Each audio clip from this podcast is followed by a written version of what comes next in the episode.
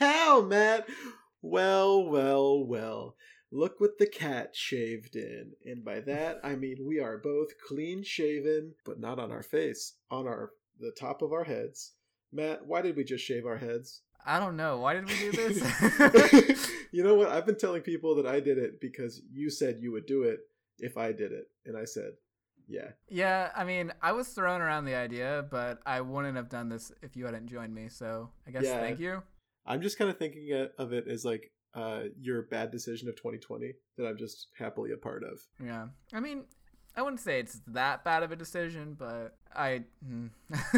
Yeah, I, don't think it, know, we'll I like it. I like it. I think it looks good. I mean, I have amazing hair. Normally, you know, it's like much like Saoirse Ronan's character in Little Women. It's my only good feature. Um, that's a reference to all the Little Women, little uh, what do we call Little Women fans? Little Women. How about just Yeah. Yeah, just Little Women. yeah, this one goes out to all the Little Women out there.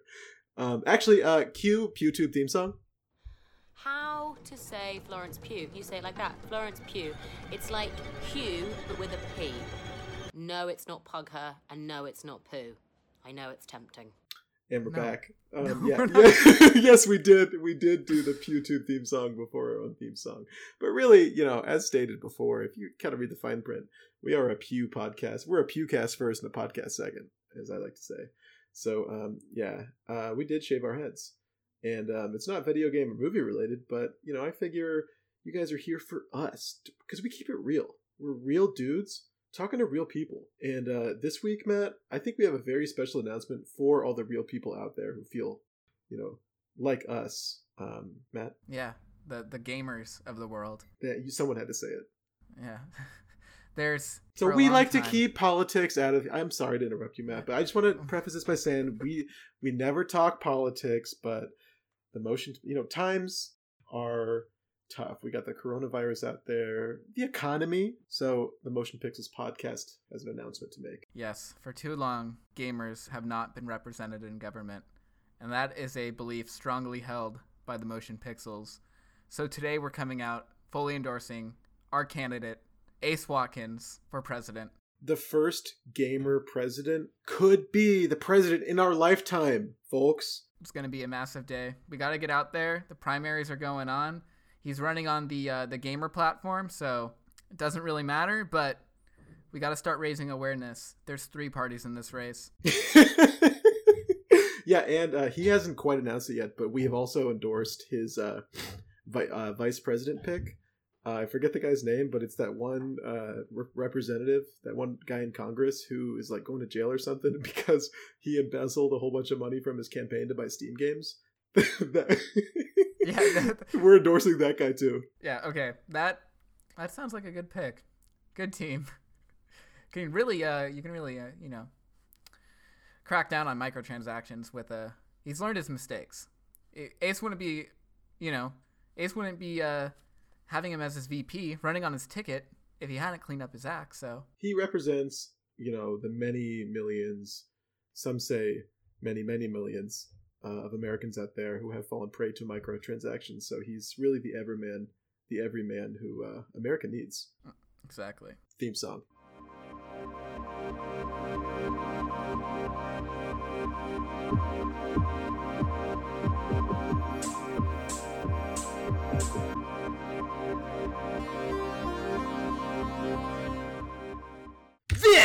is the Motion Pixels podcast. My name is August Meyer. This is Matthew Rawlings. Matt, say hi. Hello. And of course, we are the Motion Pixels, the world, nay, the planet's number one video game and movie podcast. We're just two real dudes keeping it real with real talk. Many call us the bad boys of podcasting, but we just call ourselves the Motion Pixels. And welcome to our show. Um, this week we have a lot, of, a lot to talk about. Um, Matthew and I um, are happy to say we just got back from PAX East. It was uh, cold and interesting, and uh, we have a lot to talk about. Matt, Yeah, it was great. I had a good time. Um I will say the reason why I had a good time is largely because of the homeless guy who was drunkenly asleep at the uh, Boston train stop right by PAX East, who was yelling at a Girl Scout as she was Oh selling my God. cookies, and she was yelling Girl Scout cookies, and he was yelling Shut up. and she just kept yelling over him, man. Oh my god, that was it was it was so surreal. I was just standing there waiting for you to get your ticket, and it's like Girl Scout cookie, Shut up! Girl Scout cookie, shut up. I was Uh, like, what, what is this? It was great. Yeah, I will say Um, homelessness is a very serious problem, but uh, so One that Ace yelling at little Watkins will Ace Watkins will be addressing that. Yeah, that I is uh, that is one of many many important things on Ace Watkins' uh, platform. Please go check out his campaign at Ace Watkins on Twitter. Um, he's really out there standing up for all of us, um, including all of us who went to PAX East. Uh, yeah, PAX East was dope. Um, it was in Boston, which I'd never been to before, but um, it was fine.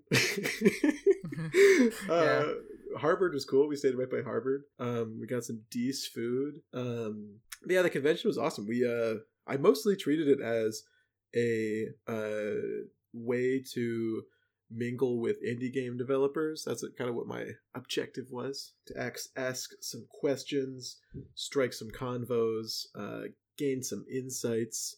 Um, all my Bloodborne fans out there know all about gaining insight. Am I right, gamers? Uh, but yeah, we had a great time. Um, talked to a lot of developers, saw a lot of cool games. Um, I'm seeing a lot of talk on the Twitter sphere about how Animal Crossing won PAX East, and I got to agree. Matt and I did not wait in the line that was like wrapped around the block, basically, for Animal Crossing New Horizons, which is probably Matt and I's most anticipated game of the year. I can probably say that, right, Matt? Uh, yeah, so far. I mean, there's gonna be a lot of other stuff getting announced, but like, Name one. there's gonna be a lot. I'm just kidding. This Oh, year's yeah. crazy, but I think it's saying a lot that we're probably most excited for Animal Crossing. Um, and Animal Crossing had a huge showing at PAX East. They had this crazy booth where they had like a probably greater than life size uh, mascot person of Tom Nook and Isabelle uh, from the game.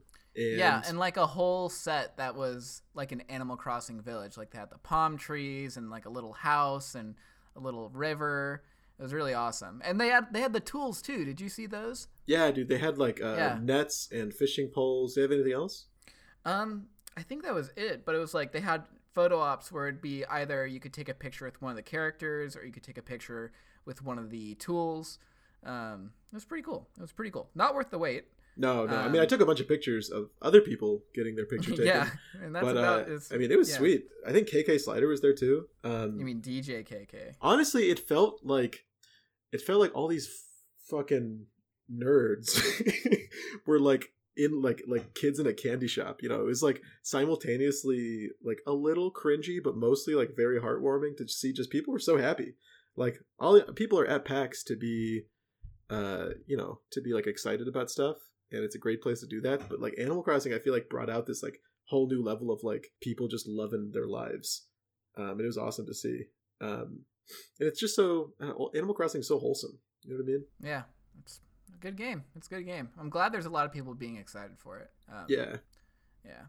But uh, let's let's break down PAX. Uh, let's go over like some of our favorite things that we saw there. I think I know yours. Um, so I'll let you start. Yeah. So um, I uh, I'm gonna my, my favorites are skewed towards the probably the, the people I talk to. Uh, and I talked to uh, developers for uh, some game programmers and the composer for the music for Dead Cells. Um, and Dead Cells is a game I had played a little bit of uh, when it was first getting hyped up uh, last year. Um, it's a roguelike. Actually, I think it's a roguelite really is the term. Uh, it's a roguelite, um, like side scroller, um, that has this really cool, like Dark Soulsy vibe to it, but like with more humor.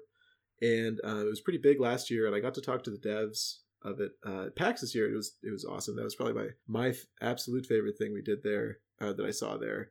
Uh, my second favorite thing uh, I gotta say is Coffee Talk. So Coffee Talk is a game I had heard about right before PAX that uh, is a visual novel about i think we might have even talked about it on the podcast. No, i don't remember. Uh, it's a visual novel about like mythical creatures like vampires and werewolves and elves and orcs but they all live in like modern day 2020 seattle um, and are all really down to earth and most for the most part get along with each other. And it's about this coffee shop that's open um, at night in Seattle, so it attracts kind of the crowd of people who would otherwise be going to bars, but for whatever reason isn't. And um, it's cool. Um, it's a really interesting game, and we got to talk to some of the writers. Um, I think uh, we talked to a writer and an artist. Um, but what was cool about the the people we met was that um, uh, the writer we were talking to was talking about how all the characters in the game are one to one, just based on people of the studio. So the writer I was talking to said all of the all the people at their studio are represented with a character that they kind of designed themselves, and it's a slice of life game, so it's not like there's some big narrative that um, they like each wrote. It's more like just they inspired a character that is kind of going about their life at this coffee shop, and you are the barista talking to them and kind of like learning their story, and also like making uh, or attempting to make uh, latte art on the coffee and stuff they order. Um, it's a very chill game. Uh, the whole soundtrack is like lo-fi hip hop vibey stuff. Um, so that was really cool to talk to those developers. And then uh, other than that, uh, 30XX was a game that Matt told me about. Um, a sequel to a game called 20XX that's a meg- like heavy Mega Man X inspired um, rogue light side scroller um, as well, um, like Dead Cells, but uh, with Mega Man blasters. Um, and we talked to the developer of uh, the creative director um, and game programmer of that there, um, and it was awesome, super cool game. Um, we can talk a little more about it, but first, I'd like to hear um, what Matt's top three. Yeah, so we have some overlap. My first one, which was kind of like it was before PAX even started. Uh, my airplane ride there, I sat next to somebody who uh, works at Nintendo and was a Wait, dude. videographer for them. Was it my uncle? My uncle Yeah, works at uncle. Nintendo. Oh yeah, dude, it was it was your uncle.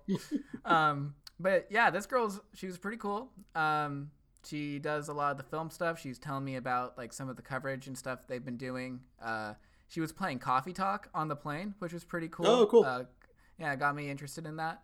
Um, it was just neat to you know meet someone who was going there not as like a, a fan but for work. Um, she seemed really into all that stuff, so that was cool just to be able to because of PAX meet somebody um, who was like that. Uh, Maybe she was the one. uh, no. Um, uh, so, um, yeah, my second part uh, was probably Coffee Talk. That was really cool. Um, and it was because of a lot of the information that we got. But the thing that I found uh, most like interesting from talking to those developers was that they chose Seattle because I'm I live in Seattle, so I was curious as to why they would pick that, and I just assumed it was because it's a very I don't know the vibe of the city is very chill. A lot of people drink Yeah, coffee. The it game's all rains at a night. lot. Yeah, it's like super super chill. The rain pitter pattering in the background. Yeah, and then I was like, so yeah, why did why did you pick Seattle? And I was like, oh, we were gonna show this at PAX West, um, which is in Seattle. yeah, which is in Seattle, and we thought the people at PAX West would like it, so that's why we picked it. I was like, oh, okay, that's uh, that's one reason to pick it. So, because I, guess it was gonna get released around then. It didn't release until just recently. Um, but I thought that was pretty cool. Like they just, you know, made a such a fitting decision based off something like that. Um, so that was pretty neat. And then my third favorite thing was probably uh, the the giant tournament area they had for Magic. Um, I always Oh, knew, dude, I barely noticed that. yeah. Oh, because uh, yeah, we only really walked around on the like the expo area where all the booths were set up, but that the entire back part was um was like the competitive, not competitive, but just like a gaming area where they had a bunch of tabletops for a, a lot for Magic. Magic was running a lot of events there. Um, but they also had an entire LAN area where people brought their computers to PAX and set up and were playing games. Um, I thought that part was pretty cool because my only other convention I've been to has been Comic Con, which is very panel focused, and I've been kind of struggling to figure out what like PAX is because it seems like such a hybrid of a bunch of things because they have they- they have some panels but they're not there's not anything like huge that's shown kind of like at Comic Con they have the huge panels in Hall H for big blockbusters and Oh, there's nothing like that. Nothing Yeah, like that. Literally, like that. Literally nothing. and they have demos, but it's not as huge. Like Nintendo has a much bigger presence at like Comic Con. Typically, they I don't know. a whole room. I mean, no, remember yeah, like yes, there's there's there's more big demos at Comic Con, but they had some pretty big demos here at, at PAX East. They had the they had Animal they had Crossing. Ani- they had Animal Crossing and Final Fantasy VII. That's not Nintendo. I'm not talking about Nintendo. Are we? Are we I'm just talking about. Oh, you're just I'm- talking Nintendo. Yeah.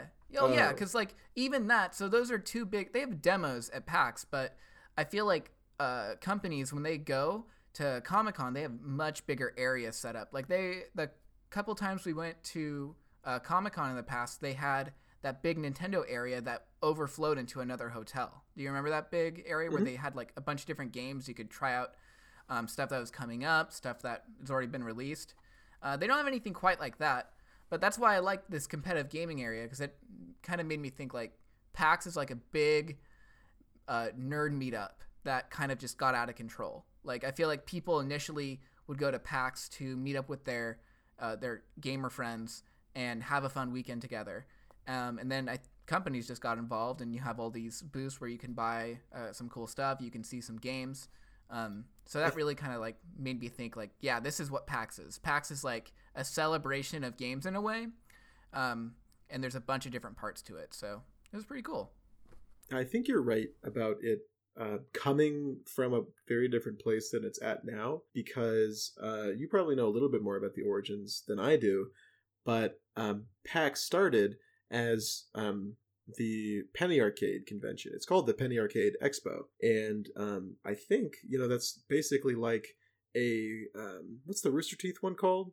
An RTX. I think it started out as kind of like an RTX like convention where it was really like for fans of Penny Arcade, which is like a big online community. So it was like way more community and probably you know friend focused um, at first, and now it's like just like a much bigger version of that that's been open to way more people than just Penny Arcade fans. Because like I don't know anything about Penny Arcade, um, Yeah. but I was really excited to be at PAX, um, and we saw like one reference to Penny Arcade the entire uh, Yeah. time. It was I think weird. I know why that is though. Why? Um, uh, so I was talking to somebody at work today, and he's asking me uh, how the trip was, um, and I was kind of just telling him some of my thoughts on like how it feels like a I don't know big LAN fest that grew out of control. He's like, yeah. So the reason PAX East is a lot different than West or South is because it's not run by Penny Arcade Oh, they that's cool. licensed it. Yeah, so I- I don't know. I didn't fact check it, but he, you know, he's very into that scene, so I took his word on it. But I guess PAX West and PAX South or Unplugged, whatever the the one in Texas is called, are still run by Penny Arcade. So there might be more Penny Arcade stuff there. But I guess they licensed the convention, so there's I know there's you know East, but I believe there's a fourth one somewhere, and those are run by um, a different entity, I suppose. So they probably threw in that little uh, that penny arcade reference at the very front of the of the convention as like a homage, but um, yeah, it's not them. So I That's thought that was pretty interesting. Yeah. That's super interesting.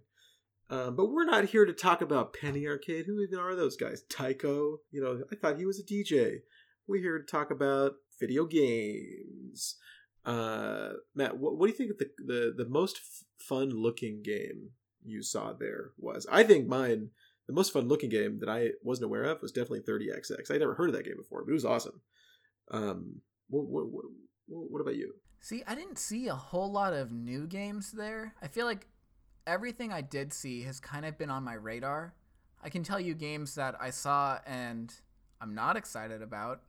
Yes. I think that might be easier. Um, my hot take is that Magic Legends, I believe it's called. Uh, it's like a licensed game that's based on the Magic IP. Oh, I'm the very- the Diablo. Yeah, I don't. I see. I still don't know if it's a Diablo game or not. That's what it kind of looks like. They marketed it as an MMO, um, but I don't think think that's what it is. Um, but yeah, that game looked very. I don't know. It looks about like how I thought it was gonna look. We'll see how it turns out. But I'm predicting it's like a not as great Diablo or Path to Exile or something like that. Yeah, with Um, with dungeon crawlers like Diablo likes, I think you really got to try to make your own spin on it. That's pretty pretty um, recognizable. You know, if you're just going for like a Diablo like that just is within the Magic universe, you're not going to get many people who aren't already Magic fans buying it. Yeah, especially with uh, Diablo 4 around the corner. Yeah, which looks rad. Yeah. Yeah. Uh, and you know, one game that I had seen before, but I'm glad they're still showing it, uh, was Kerbal Space Program 2. Yeah, that had seemed like it had a pretty big presence. Yeah, yeah, they had a huge booth for. So I don't know. It feels like that game wouldn't, but uh, yeah, it was cool to see that they're still there. They had the. Did you see the Kerbal statue? Uh, I don't know if I did. Oh yeah, it's cool. They have like a, not life size Kerbal, but like a, I don't know, four foot Kerbal statue. That oh, was, it was pretty cool. That's yeah. awesome. I think I saw that. I think I saw that. There were there. I mean, there was a lot to uh, a lot to take in. I mean, it wasn't quite the size of uh, the Comic Con, San Diego Comic Con show floor, which is like freaking small town. But um, I mean, there's a lot. We saw a lot while we were there. Yeah. R- ran into uh, our boys, friends of the podcast, uh, Mega sixty four. Uh, saw them. Uh, that was very cool. That was my first time uh, meeting them. You've seen them a bunch. Um. Yeah. They've. I've. I've crossed their paths a couple times, and the first the first several were them making fun of me. So we have a colorful past. yeah, and you know we added a little bit more color to it uh, this past weekend. I think I might have gotten unbanned from their Twitch. Oh yeah, uh, talk channel. about that. um, there was uh, there was a time there was a time uh, where I was uh, in their chat um, spamming an emote that indicated that uh, Terminator Two is better than Terminator One. And I might have spammed that emote for too long and gotten permanently banned from their chat. so uh, you know, I, I you know, they they're not shy about accepting briberies. So I might have you know slipped you know oiled their palms a little bit to to get back in the game, back in the saddle over there. So we'll see how it shakes out. Um, actually, uh, cue the uh, cue the theme song for our uh, our newest segment, um, unban August. That was cool. Um, thank you for that, Matt. Um, but yeah, um, we saw them. It was very cool. Um, but yeah, like I was saying before, the coolest part was meeting all these indie game developers. And uh, a funny, a funny thing that happened was uh, there's this game called Sludge Life, which uh, I didn't know was a game because uh, it's a Devolver game, which I did not realize was a game because all I knew them for was um, this EP they put out on Spotify called Sludge Life by an artist called Big Mud where the album art was like this like blue frog looking guy wearing a hoodie smoking a cigarette and it's this real like you know pun unintended like sludgy hip hop. And i thought devolver was just like putting out music because they do all sorts of weird stuff. So i actually been listening to it quite a bit um, while i work lately. Um, it's like a real real easy song to put on loop which I, I do a lot when i work. And i saw them selling like some sort of merch for it at the uh, Devolver booth. So I asked one of the uh, one of the people working the booth, like, "Oh, like what's that? Uh, what's that frog guy from?" And uh, he was like, "Oh, that's from uh, our game Sludge Life." And I was like, "What? That's a game? I thought it was just uh, an EP on Spotify." And the guy was like, "No, actually, the uh, the guy who made the music is standing right there. You can go talk to him." And I was like, Ugh. And uh, yeah, there was a dude, uh, very cool looking guy. Um, a lot of the developers, you know, look like software developers, and as a software developer, I can say that. Um, this guy looked cool, and I went up to him, and uh, he thought it was so funny. I told him, you know, how I didn't even realize that uh, this sludge life thing was was uh, tied to a game, um, and he thought it was so funny. And uh, I think he was like flattered that I was just like into the music without even being a fan of the game. Oh yeah, And, for uh, sure, for sure. Yeah, it was like him. Uh, so Sludge Life is a game that's uh, just a two person uh, two person thing. That uh, him, the guy who did all the music for it, and I think he did maybe the sound design too. Um, and I think he's the voice of the main character. Um, and a game programmer who I also met who was hanging out with him, who looks like Steve Aoki, if you know him. Um, uh, they made this. It's like a open world like walking simulator where you're like a graffiti artist, frog. Um, it's it's pretty cool. It's like super like low res, um, kind of like lo-fi looking. Um, and yeah, he was a super cool guy to talk to. Um, he's worked on a bunch of games at Devolver, um, were well, published by Devolver. Um, he worked on a new game that um, they also had the booth called Disc Disc Room. I think is what it's called. Um, it looks kind of like Smash TV, um, mixed with like the Room, um, or is it called the Room?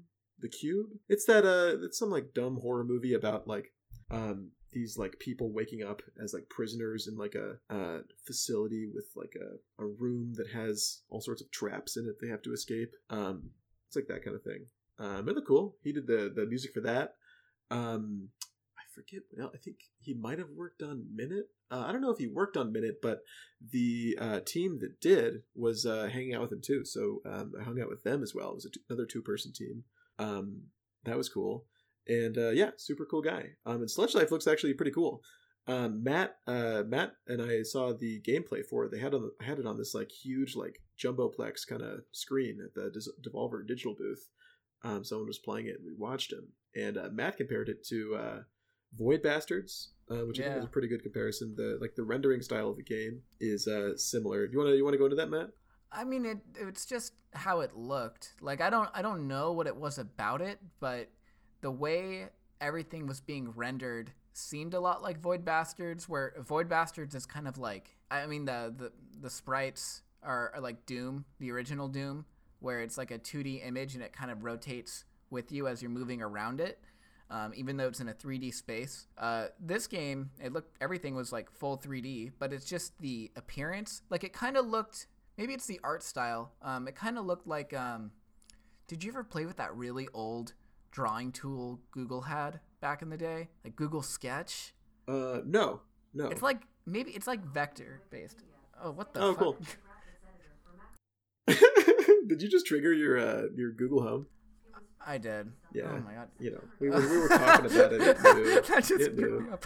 Okay, Google, shut up. That's so funny. But yeah, I mean, it's a it's a really cool looking game. Um, and uh, the team behind it even cooler. I'm so, always so impressed by these games that have uh, only like one or two developers. You know, like Stardew Valley is a good example. Um, there's a bunch of examples of this that we saw at PAX. Um, uh, a, a cool example is World of Horror. Uh, World of Horror is a game um, published by. Um, actually, I'm gonna look it up. Uh, Matt, can you go? In, I'm gonna look it up. Can you go into uh, World of Horror? It was a pretty cool game. We uh, got a chance to talk with the publisher about um, a bunch and saw you know some gameplay of. yeah, uh, it's based off. Oh, I'm gonna butcher his name. Junji Ito. Is that? Does that sound right to you? Yeah, Junji Ito. Um, Junji Ito, yeah. Um, it's, I believe, inspired by, if not maybe, yeah, I think it's just inspired by um, uh, his kind of artwork. And uh, he's a manga novelist that writes a lot of horror mangas. And he has a very, like, distinctive style and approach to storytelling. Yeah, it's like Um, super bleak, dark, gory uh, body horror. So this game, World of Well, Horror, was described as a body horror uh, game. Yeah, us. it, well, it, it's not too gory. Like he does have graphic imagery of some people who die, but I, like when I think gory, I think like Saw, right? Like I don't know, man. body like, parts everywhere. One of the most popular like Junji Ito images is like a girl whose head was like drilled in. Yeah, like I get, I guess that's gory. I don't know. I just consider like gore like arms getting cut off left and right and like blood spraying everywhere. Where his is more like yeah, like like that girl with the, her hill, her head getting drilled into. Um, Yeah, but what but he has a lot of stuff like that. Uh, this World of Horror game is inspired by that aesthetic. So it has it's like a turn-based uh, turn-based combat point-and-click adventure game where you're fighting these kinds of creatures, um, like you see in Junji Ito manga. Um, but what's interesting is the guy who made the game. Uh, his name is Paweł Kozminski from uh, Poland. Um, he is a dentist by day and made this game on the side. So a lot of the the, the creatures in the game, this body horror game, are um, like dental horror based, kind of like have like really fucked up teeth, um, like all like teeth all over their face and like these huge gaping mouths. Um, it's really freaky stuff. It's all black and white, um, kind of rendered like an old DOSBox game. Um, uh, it looks pretty cool. I'm I'm excited to try it out. Um, we talked to the publisher. Uh, the publisher is uh, Ysbryd Games, uh, Y S B R Y D Games. Um, and I think, as far as I could tell, it's just, just this one guy we talked to. Um, it was super cool, and he was telling us kind of about like what he looks for uh, in a game to publish. Um, yeah, that was really interesting to hear all that. yeah, he's like, especially from a smaller publisher too, since they have to, I imagine, be kind of more selective with what they pick.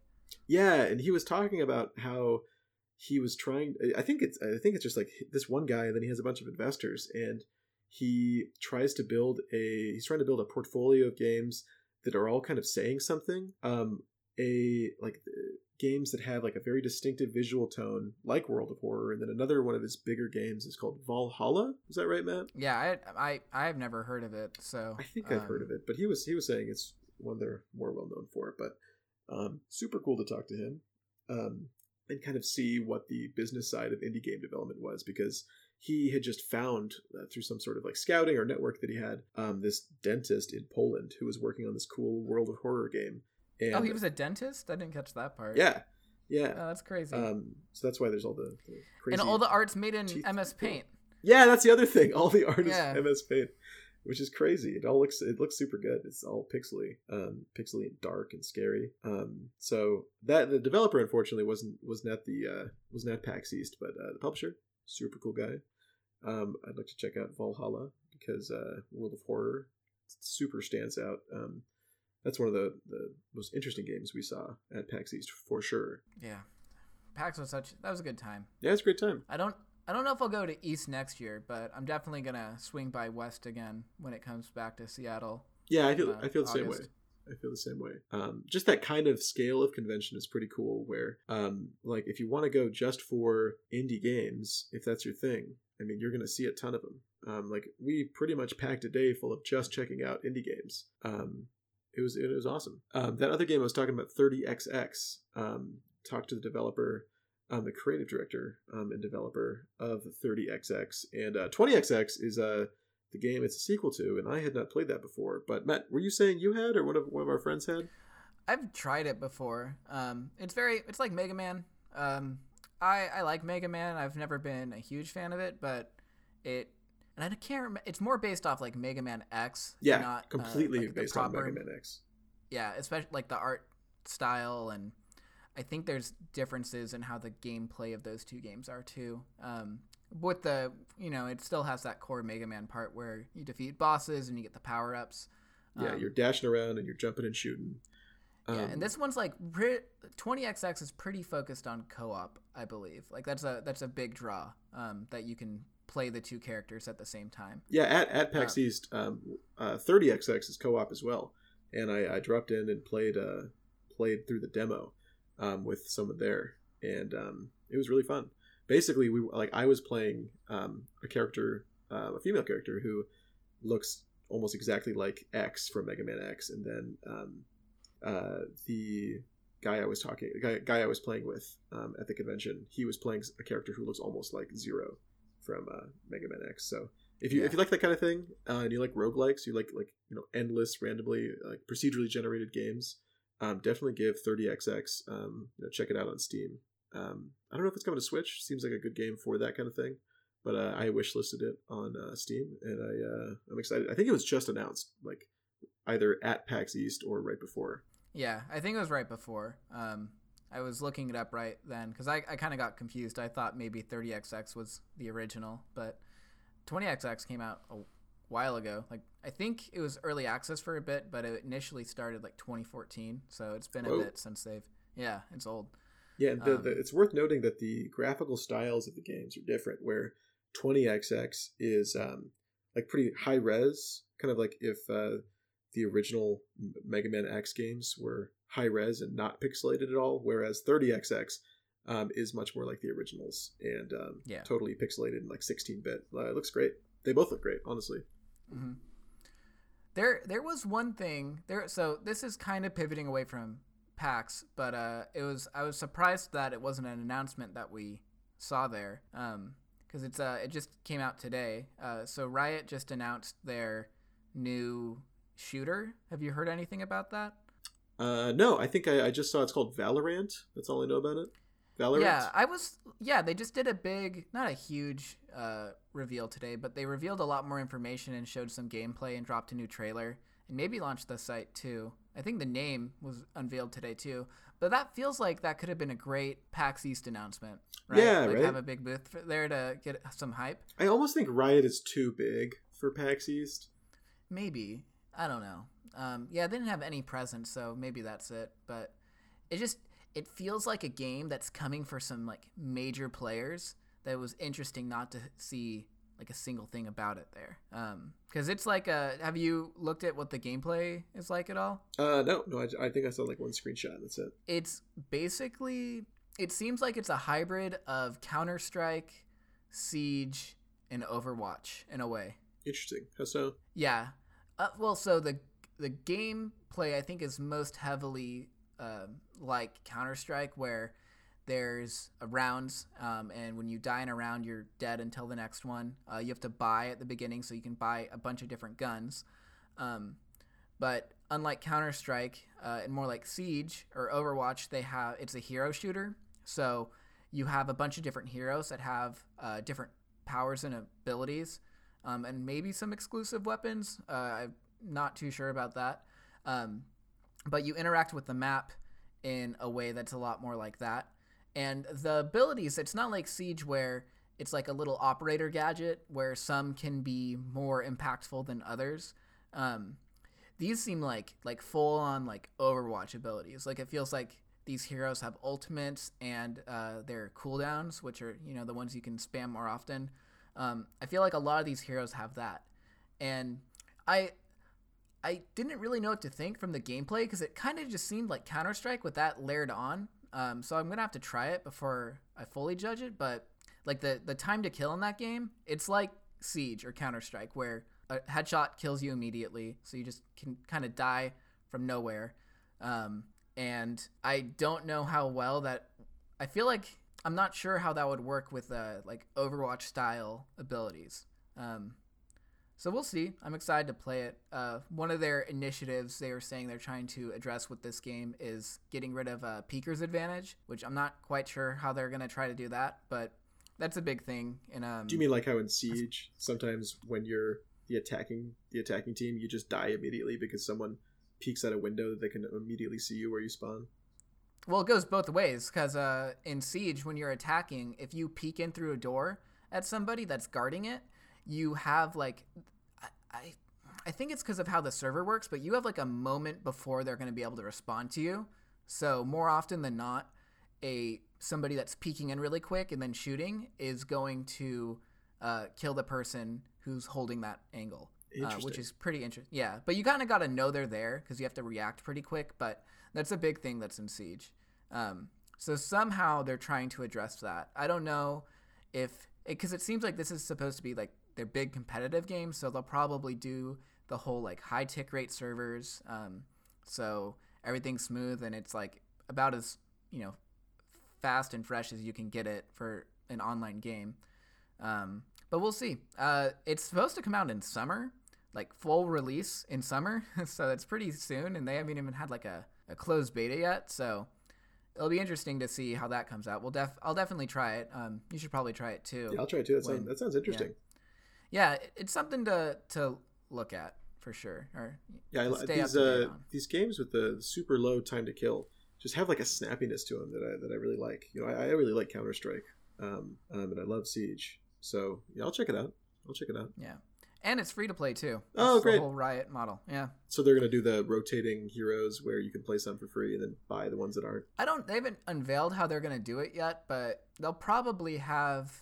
I don't know. It could be like how uh, Siege did it initially, where you have to like earn credits and unlock them. Um, but I think the heroes might just all be free because they're probably gonna try to get people to just pay for cosmetics, like they do with League. Because there's only gonna be like ten heroes when the game first comes out. Oh yeah, so that'd be kind of weird to rotate out. Yeah, right. So it's like, oh, you can only use. There's two free ones, and that's it. Um, 10 yeah, I bet. I team. bet they go more just all the heroes are free and buy our skins, buy yeah, you know, different outfits for the characters, gun skins. And people will. Yeah, especially if they have guns that are like um like the StatTrak guns from Counter Strike. Oh yeah, or uh, of course the strange weapons from TF2. Yeah, anything with a a meta stat to it where you can like track how many kills you've got outside of you know that game and throughout all of them. I love that. Oh, dude, speaking of that kind of thing, you know, one thing Dane will do is like sign people's weapons. Uncle Dane, Wait, our, uh, our friend of the pod from uh, last week. Um, he's a you know, How do you do TF2 that? streamer. Uh, you can so when you trade, so let's say I um, I have a weapon and I trade it to you, then um, how is it done now that, now that I think about it? Um, there's a way in TF2 where you can trade him a uh, like weapon or hat um, of yours, and then he can uh, like put his name on it. It might be that he crafts it and then trades it to you. Um, then it'll say like crafted by you know Uncle Dane, whatever. There's there's oh, a way so to do they it. give him materials or something. Yeah, I'm not sure exactly how it works, but there's there's a way where he can like basically sign hats and stuff in uh, in TF2, which I think is pretty funny. And Maybe it- it's like a name tag. Does it tell you who initially named a thing? If you yeah, there's some there's something like that, but it's just so funny, like because he was telling us how he was like manipulating the market, or like you know people, you know, he increased the value of a hat just because it's the one he used in his videos. yeah it's kind yeah of funny. didn't manipulate, but Yeah, had so- an effect on. yeah, if you're listening, uh, you know, TF2 regulators, you know, you didn't hear nothing. You didn't hear nothing. I ain't no narc. Um, but yeah, um, that'll be cool, man. The uh, uh, Riot Shooter. It's not in the League averse, right? Or is it? No, it's uh yeah, this game is their departure from that. So it's I think they said future Earth. Okay. But I saw somebody using a bow and arrow. so it's like Okay. it's one of those games where it's like, yep, there's guns and there's bow. Okay, so it's running the Decima engine, and it's in the uh, Horizon Zero Dawn slash Death Stranding averse. That's cool. That's very cool. Um, can't wait for that. Um, but to uh, to circle back a little bit to PAX, um, after the show, I uh, went home and played a bunch of Dead Cells and Coffee Talk. I got Dead Cells on Switch and played it the plane ride home, and a bunch when I got home. Um, and Coffee Talk I uh, I had on Steam before the show and uh, played a little more um, when I got home. And um, those games are really well put together. I want to talk about Coffee Talk specifically. The um, the way the game is is laid out, it's super chill, right? And it's this visual novel, but you can um, there's no like conversation decisions really. You're just listening to all these conversations happen as people filter into your coffee shop, and you get some regulars who um, you know are these you know very different characters who um, are going through stuff in their life that they kind of talk about and talk with other characters at the coffee shop. And all you do is make them coffee and it's really hard to fuck up the coffee you're making them so you're more or less watching like a, a movie. Like you can even put it on auto um, so you don't have to click through the conversations. Um, and all you have to do is make coffee every like five minutes. And um, the way the game is structured is pretty cool where um, maybe i'm giving it too much credit i just haven't played enough uh, visual novels but it seemed pretty cool to me the way the each day so it's you're playing through different different nights really um, in this coffee shop and every day or every sorry every night there will be like one or two people. It's like a very business is real slow. Um you'll you'll have one or two people come to the coffee shop and much like the um, much maligned cats movie um, there's a lot of like introductions you know like they'll kind of come to the coffee shop and introduce themselves and there'll be this whole tiny little story arc about you know why they how they got to the coffee shop and like you know what, what brings them there that evening. And um, as the game goes on more characters are introduced but um, you never really see all the characters at the coffee shop at once. But what makes it interesting is every night there will be like a different combination of characters um, and it's real slice of life and there's not really a whole lot of like story going on so what's interesting to see is how these different characters play off each other like your the enjoyment of the game really is just like the enjoyment of how these characters bounce off each other um, and uh, I've been having a good time with it. There's some pretty pretty fun characters. Like there's like a vampire who um, is a supermodel, and he spills the tea. He narks on the industry that like human skincare products in this world are marketed by supermodel vampires who have like perfect skin. And um, I thought that was funny. The game like has this tone that's kind of like making fun of uh, our world in like a much much uh, goofier, less satirical way as like GTA does, where it's kind of a mirror of our world in a way. Um, like for instance, there's this social media in the game that kind of helps you. You can think of it as like the Pokédex for all the people who have come to your uh, uh, come to your coffee shop, and every time you meet someone, you like kind of like get friend with them on the social media in the game called Tomodachill. Tomodachill. I don't know how to say That's it. cool. Yeah, and um, you have like a iphone that even has like a home button that you use to navigate around it um, and uh, on your iphone you see like their profiles and there's this one of the characters you meet early on is this cop named uh, Jorji who's this like older guy, has some kids, and he's always like trying to get away from like he's like arguing with his kids and getting away from them by hanging out at the coffee shop, or like he's on duty and not supposed to be taking a rest, but he's like taking a coffee break, and um, he's always joking around, and he's very vocally lactose intolerant. Vocally lactose intolerant. Yeah, and uh, if you go to his Tomodachi profile, uh, it says you know talks about his lactose intolerance, but then under favorite movies, um, one of his favorite movies is Robert Cop. You know, like RoboCop, but Robert. Oh, that's cool. yeah, you know, it's it's a very uh, very lightly funny game. Um, if you you know if you're in the mood to chill out, um, it's a cool game. Uh, I I've been enjoying it. Although my one critique, and I talked to the developers about this, and you can't tell me that I'm just bad. Um, I cannot figure out how to make coffee shop. Or, uh, sorry, I cannot figure out how to make uh, latte art for the life of me. One of the main mechanics in this game is making cool looking latte art on the coffee you're making your customers, and all of my uh, latte art looks like something your mom would put on like the refrigerator to make you feel better, even though she knew it was garbage and there's no like AI making sure your art is good. So every time you make latte art for someone, they'll just be like, "Oh my gosh, that looks so nice." And in my heart, I know it looks horrible. Wait, so you talked to him about that? Yeah, I talked to uh, I talked to one of the developers um, about the latte art, and I was like, "Okay, I've played your game. I've played your game, but this latte art so hard. What's the secret to it?" And the developer, she just told me, "Just have fun with it." And I'm like, I am having fun, but I'm still horrible at it. That's so- a nice way of saying get good. That's a good point. Yeah. Is there no tutorial but how to No, no, there's no tutorial. this is Oh, the Dark crazy. Souls of barista simulators, dude. Oh my god. Yeah, so uh, Coffee Talk, check it out.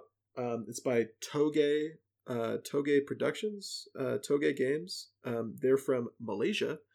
Um, they I they flew was in. Indonesia. Uh, let me double check. Indonesia, you're correct. Um, yeah, they're an Indonesian publisher um, who've published a bunch of games, um, such as. Da, da, da, da. They published a bunch of games, and uh, this is their first game they've actually made, which is cool. Um, it's like the publisher getting into development. Yeah, in house.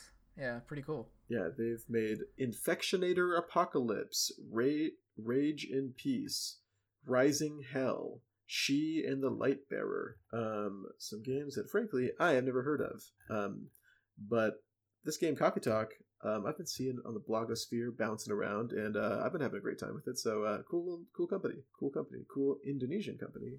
Um, and yeah, and it's a big hit, so yeah, hopefully seems like it. that that team gets to keep making more things. Yeah, they, they were super genuinely cool people to talk with, the team there, and they brought very tasty coffee flavored candy that I personally enjoyed. So, uh, yeah, go try some coffee flavored Indonesian candy if you can, and uh, check out Coffee Talk. Um, Matt, uh, did you try any other games from PAX?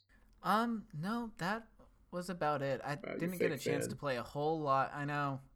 I I haven't got a chance to really. I bought Coffee Talk. Um, I was gonna play it on the plane, but my headphones didn't work, and the music is supposed to be great, so I really wanted to make sure. Yeah, the music is awesome. Yeah. Um, but that that's on my list. Otherwise, didn't get a, really get a chance to play anything else I saw at PAX. Uh, I also played, as I said, uh, Dead Cells. Um, a ton of it actually. It's super addicting. Uh, it's a it's a roguelite where it's real easy to die, and you just try to get as far as you can. Um, I think there's a I think there's an end, like there's an end boss in it. Um, I've got to like the fourth world in it, or the fir- fourth like section. Um, it's super hard. Um, but what's cool about it is, so you're this like sl- slime ball who inhabits the dead body of a like prisoner who just got beheaded. So you walk around and you're like this corpse zombie who has like this glowing sludge for a head coming out of like a where the, the head got chopped off of the neck and um, you have a uh, like a melee weapon and a ranged weapon and you can set all these sorts of traps and turrets and stuff um, and it's a super fast paced um, almost feels like uh, ninja gaiden e have you ever played like the messenger or like the original ninja gaiden side scroller matt No, I've only played the Ninja Gaiden games that were on like Xbox. Okay, yeah, not not like that at all. But it's it's like the kind of like the side scroller. Reminded me of the side scroller, like super fast paced, unforgiving um, side scroller brawler type thing. Um, but you have crazy ninja moves um, that you're you're jumping about, and you have this cool move where like it's a very vertical uh, game. So there's lots of like, um, it's like Metroidvania light, not not not really. There's no there's not a lot of backtracking, but there's a lot of like exploration of uh like side paths that go up and down. So you have to navigate kind of like the verticality of the uh of the map a lot. And there's this great move you can do where the game just feels great, like has a really good weight to it, and that's like best demonstrated in this awesome move you can do where if there's a big drop, you can like slam into the ground super hard and it deals like a shockwave around you but you can do that like whenever you want. So anytime you jump you can slam down to the ground kind of like mario's ground pound um and it's a great way. It just feels super snappy like slamming around the map um getting dudes and uh the, the enemies are all pretty cool. There's zombies like it's very souls like um, but with a little more color, a little more humor. Um, and I don't want to say too much about it because you, you, should go check out check it out but um, there's tons of uh, different crazy weapons. Like I said, you have like you can drop like automated like crossbow turrets and like you can set wolf traps on people. Um, and these are all like rechargeable abilities, so it doesn't feel like they're very stingy with giving out cool abilities to use. Um, all sorts of cool weapons and effects that you can deal. Um, kind of remind me of Hades, um, a game that I talked about recently. It's got you know that um, a cool breadth of uh, weapons and abilities um, that you could use um, as any good roguelike should. Um, shout out Binding of Isaac. Um, I'll always be shouting out Binding of Isaac. I love that game. But yeah, Dead Cells, check it out. French company, Motion Twin, did it. Um, I was talking to uh, one of their developers, one of their uh, game programmers, who uh, who signed my copy of the game, got a hard copy on Switch. Um, and he was saying that Dead Cells, they've been making games for 15 years at Motion Twin. I think he was a co-founder, and he said this is their first hit. So he said it was like surreal. That's so crazy. Yeah. I can't believe they were able to stick around for that long. I think they had some moderate success, but never anything as big as Dead Cells, um, which is cool.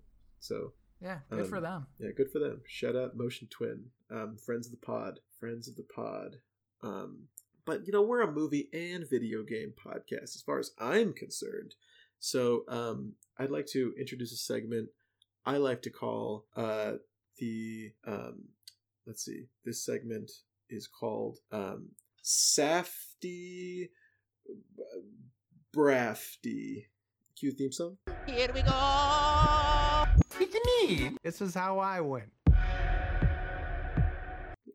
Great. Uh, that was a really interesting theme song you put together. Um, yeah, so I watched a movie by the Safdie brothers. Um, cool, kind of up and coming director pair of brothers uh, called Good Time. And um, this is a movie that got a lot of hype in 2017 or 18 when it came out. Um, and it stars Robert Pattinson and Benny Safdie, one of the directors, who play these brothers in the movie who botch a bank robbery. And one of the brothers, who is um, mentally disabled, played really well, um, super respectfully too, by Benny Safdie, the co-director of the film, um, plays this brother, uh, mentally disabled brother, who gets uh, caught by the police during the escape from this uh, like bank heist gone wrong. And it's about Robert Pattinson, his brother, um, like eluding the police during this one night in New York, um, while also trying to get his brother out of jail. Um, and this movie has like a ton of crazy twists and turns, and it's super intense from the start. Um, and I would uh, highly recommend it. It's done by these guys, the Safdie brothers, who this year directed um, a lot of people's favorite movie of the year, Uncut Gems, starring uh, Adam Sandler, which I'll be watching next. But um, yeah, Good Time was awesome. Um, super cool. What made you? Huh? What made you want to check it out? Uh, Dane actually recommended it to me. Um, he, oh, cool. Yeah, he was saying that uh, Uncut Gems was his like favorite movie of last year, um, favorite new movie of last year, and um, I had actually been avoiding Uncut Gems because I heard it was super stressful. Like like Dane was saying that it's the only movie that's ever made him like stand up for the last 20, 20 minutes of the movie and like pace around nervous. Um, really? yeah, it's like people describe it as like an anxiety attack of a movie. But so I'd been kind of, a, awesome. I mean, after I watched Good Time, I was a lot more sold on these uh these these guys' movies. I mean, Good Time is awesome. Like from the very first shot, like the framing is super tight on I think uh, I forget one of the characters' faces, and the the the you're not really not gripped for the rest of the movie. Like the whole thing is like super fast paced. Every line of dialogue feels like it matters. There's all this cool foreshadowing done constantly. So like it's like the move. It feels kind of like the, the the script is like laying tracks for itself as it's going along, and like completely executes on all of its promise. It felt like kind of like a really good episode of Breaking Bad, where like like the writers of that show would say that they would like write the ending first and then like figure out a way to get to it and that's how this movie felt at times and then other times it felt like the plan that the characters were getting to would go terribly terribly awry and go on these crazy tangents and it just felt like you were you were being getting like whiplash but in a really entertaining way um awesome movie awesome movie good times great Oh. music too i think it's just called good time not not plural Yeah, it is. I'm looking it up right now. yeah but I Can't believe I hadn't heard of this. This sounds really cool. it just got on Netflix for the first time, uh, like last week, two weeks ago, maybe. Um, it's a it's an indie movie, I believe. Um, the the music is so good. It has a super intense synthy soundtrack that I think Benny Safdie, the guy who's in the movie and co-directed it, also did, which is crazy. Um, I had, I had also heard good things about the Uncut Gems um, soundtrack and sound design. So um, if you're into like really good up and coming indie film, check out Good Time, and then you know also watch Uncut Gems. I'll be watching that as well, talking about it on a future podcast. And um, yeah, Good Time, Good Time, good movie. Yeah, this sounds really good. I'm gonna have to check this out. Dane with the great recommendations, dude. Yeah, um, Good Time, good guy, good uncle. Um, yeah. Cool. uh yeah um you know what i i'm gonna go back so earlier i said that the segment was called Safty brafty and frankly that was low effort um so we've rebranded you've already heard this and when you first heard it you were like that's not Safty brafty that's super Safty brothers uh yeah that was i mean that so that was the theme song that you heard before uh, and uh, Okay. hmm? Can we go back to Safty Brafty? no no sorry the uh, the theme song has already been cut. Uh, you know, it's already been mixed, mastered, um, disc jockeyed, if you will. So uh, yeah, it's, it's already already set in stone. So uh, moving on, uh, Matt, have you seen any movies this week? nah, man. It was just PAX. I uh, I mean, I did no, no, watch that, some that- movies. that's okay. That's okay. We can end it there. Yeah, yeah. Okay. Yeah. Yeah. Okay. That sounds good. Uh, yeah. So thank you for listening to the Motion Pixels podcast. Bye. Whoa. Whoa. Whoa. It's not over. Wait, did I miss something? No. this is a bit. I don't really. Uh, okay. So, you're with an attitude like that, we are never going to make contact. You know that, right? Make contact with Jodie Foster Larry of the movie. Oh, I thought you were talking about Jodie Foster from the movie Contact. Larry Hryb, brother. Wait, Larry Hryb, Xbox Live's Major Nelson. Yeah, that's the one. And this is Oh. his segment. Um, so once again, we're closing out the show with our defining segment, the most notable Nelson. Uh, and this week, once again, I won't. We all know it's coming. The most notable Nelson this week is Larry Hryb, Xbox Live's Major Nelson. Uh, uh, what four, three weeks in a row. It's gonna be a lot more than just that. So it doesn't matter the number. But we like to recognize because it's an unfair competition who the second most notable Nelson is of the week. And we actually have a shakeup this week. Wait, what? Yeah, we don't have one notable Nelson. We have a group of notable Nelsons. Wait a second. Are you serious? Yeah, we are honoring the band Nelson this week as the runner up most notable Nelson. Have you ever heard of this band? No, but I feel like I'm about to. yeah, they were uh, they're very big in the early '90s. Um, tail end of the hair metal, it looks like. Um, so, uh, you know, with just hits such as "Love and Affection," "More Than Ever," "After the Rain," it, the discography goes on and on uh, for a truly second notable band. Um, so Nelson, wherever you and all the uh, wherever you and the whole group are, congratulations. You are the second most notable Nelson this week. Wow. Um, I actually, you know, I wasn't sure uh, our boy Larry was going to pull through for a what, fifth week in a row, but uh, man, he keeps knocking them back, dude. Good for him. Yeah. Unstoppable force. That's funny. We actually you actually mentioned uh, Larry Hryb because uh, we've uh, we've had a we've had a uh, new segment in the works for a while um, that we've been kind of waiting for the right time to drop. You know how the internet hype train goes, but uh, we have a new segment called Larry Hryb Blurb on Reverb, and uh, yeah, you can uh, you can cue that right now. Um, it's kind of a pre-recorded bit uh, that I think you all are gonna love like like quite a bit. If you like Larry Hryb content, this this uh, this bit's gonna be pretty interesting to you. Um, so uh, Qbit. wow, that was a that was potent bit. Um, thank you, thank you, August. Um, and uh, that's gonna that's gonna do it for us. So, uh, of course, we are the Motion Pixels podcast. My name is August Meyer. My co-host Matthew Rawlings is right here. Matt, Goodbye. gu- goodbye, gamers.